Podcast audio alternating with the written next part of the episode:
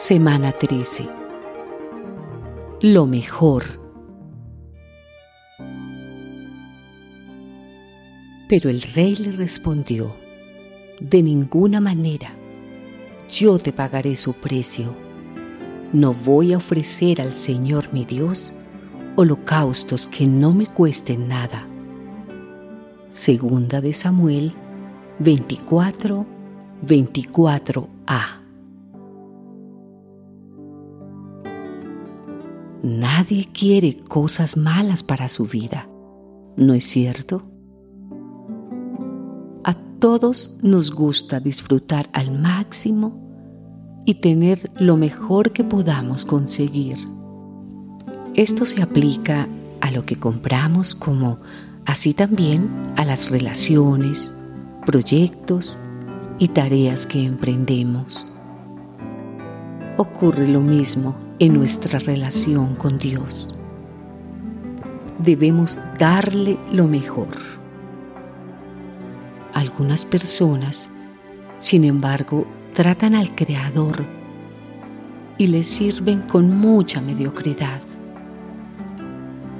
Oran de vez en cuando, leen la Biblia solo cuando tienen ganas.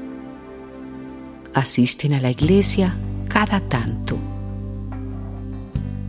ofrendan poquísimo dinero, no porque les falte, sino porque no lo consideran importante.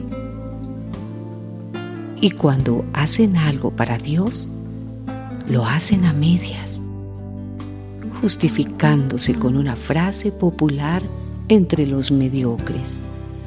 Dios entiende nuestras flaquezas. ¿Por qué deberíamos esforzarnos más?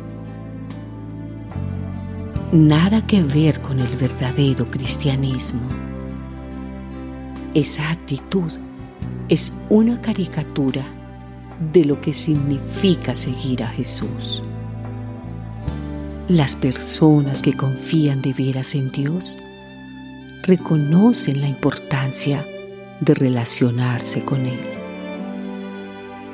y por eso se esfuerzan día tras día por agradar a su Creador y darle siempre lo mejor.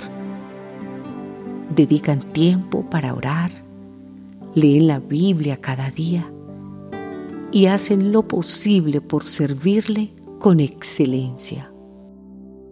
Saben que Jesús dio todo en aquella cruz y por eso le retribuyen con amor, pasión y entrega en todo lo que realizan.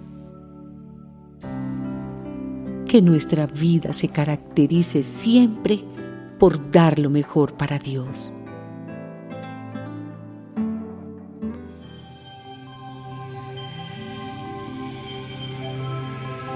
Reto de la semana ofrece lo mejor de ti a Dios en todas las áreas de tu vida.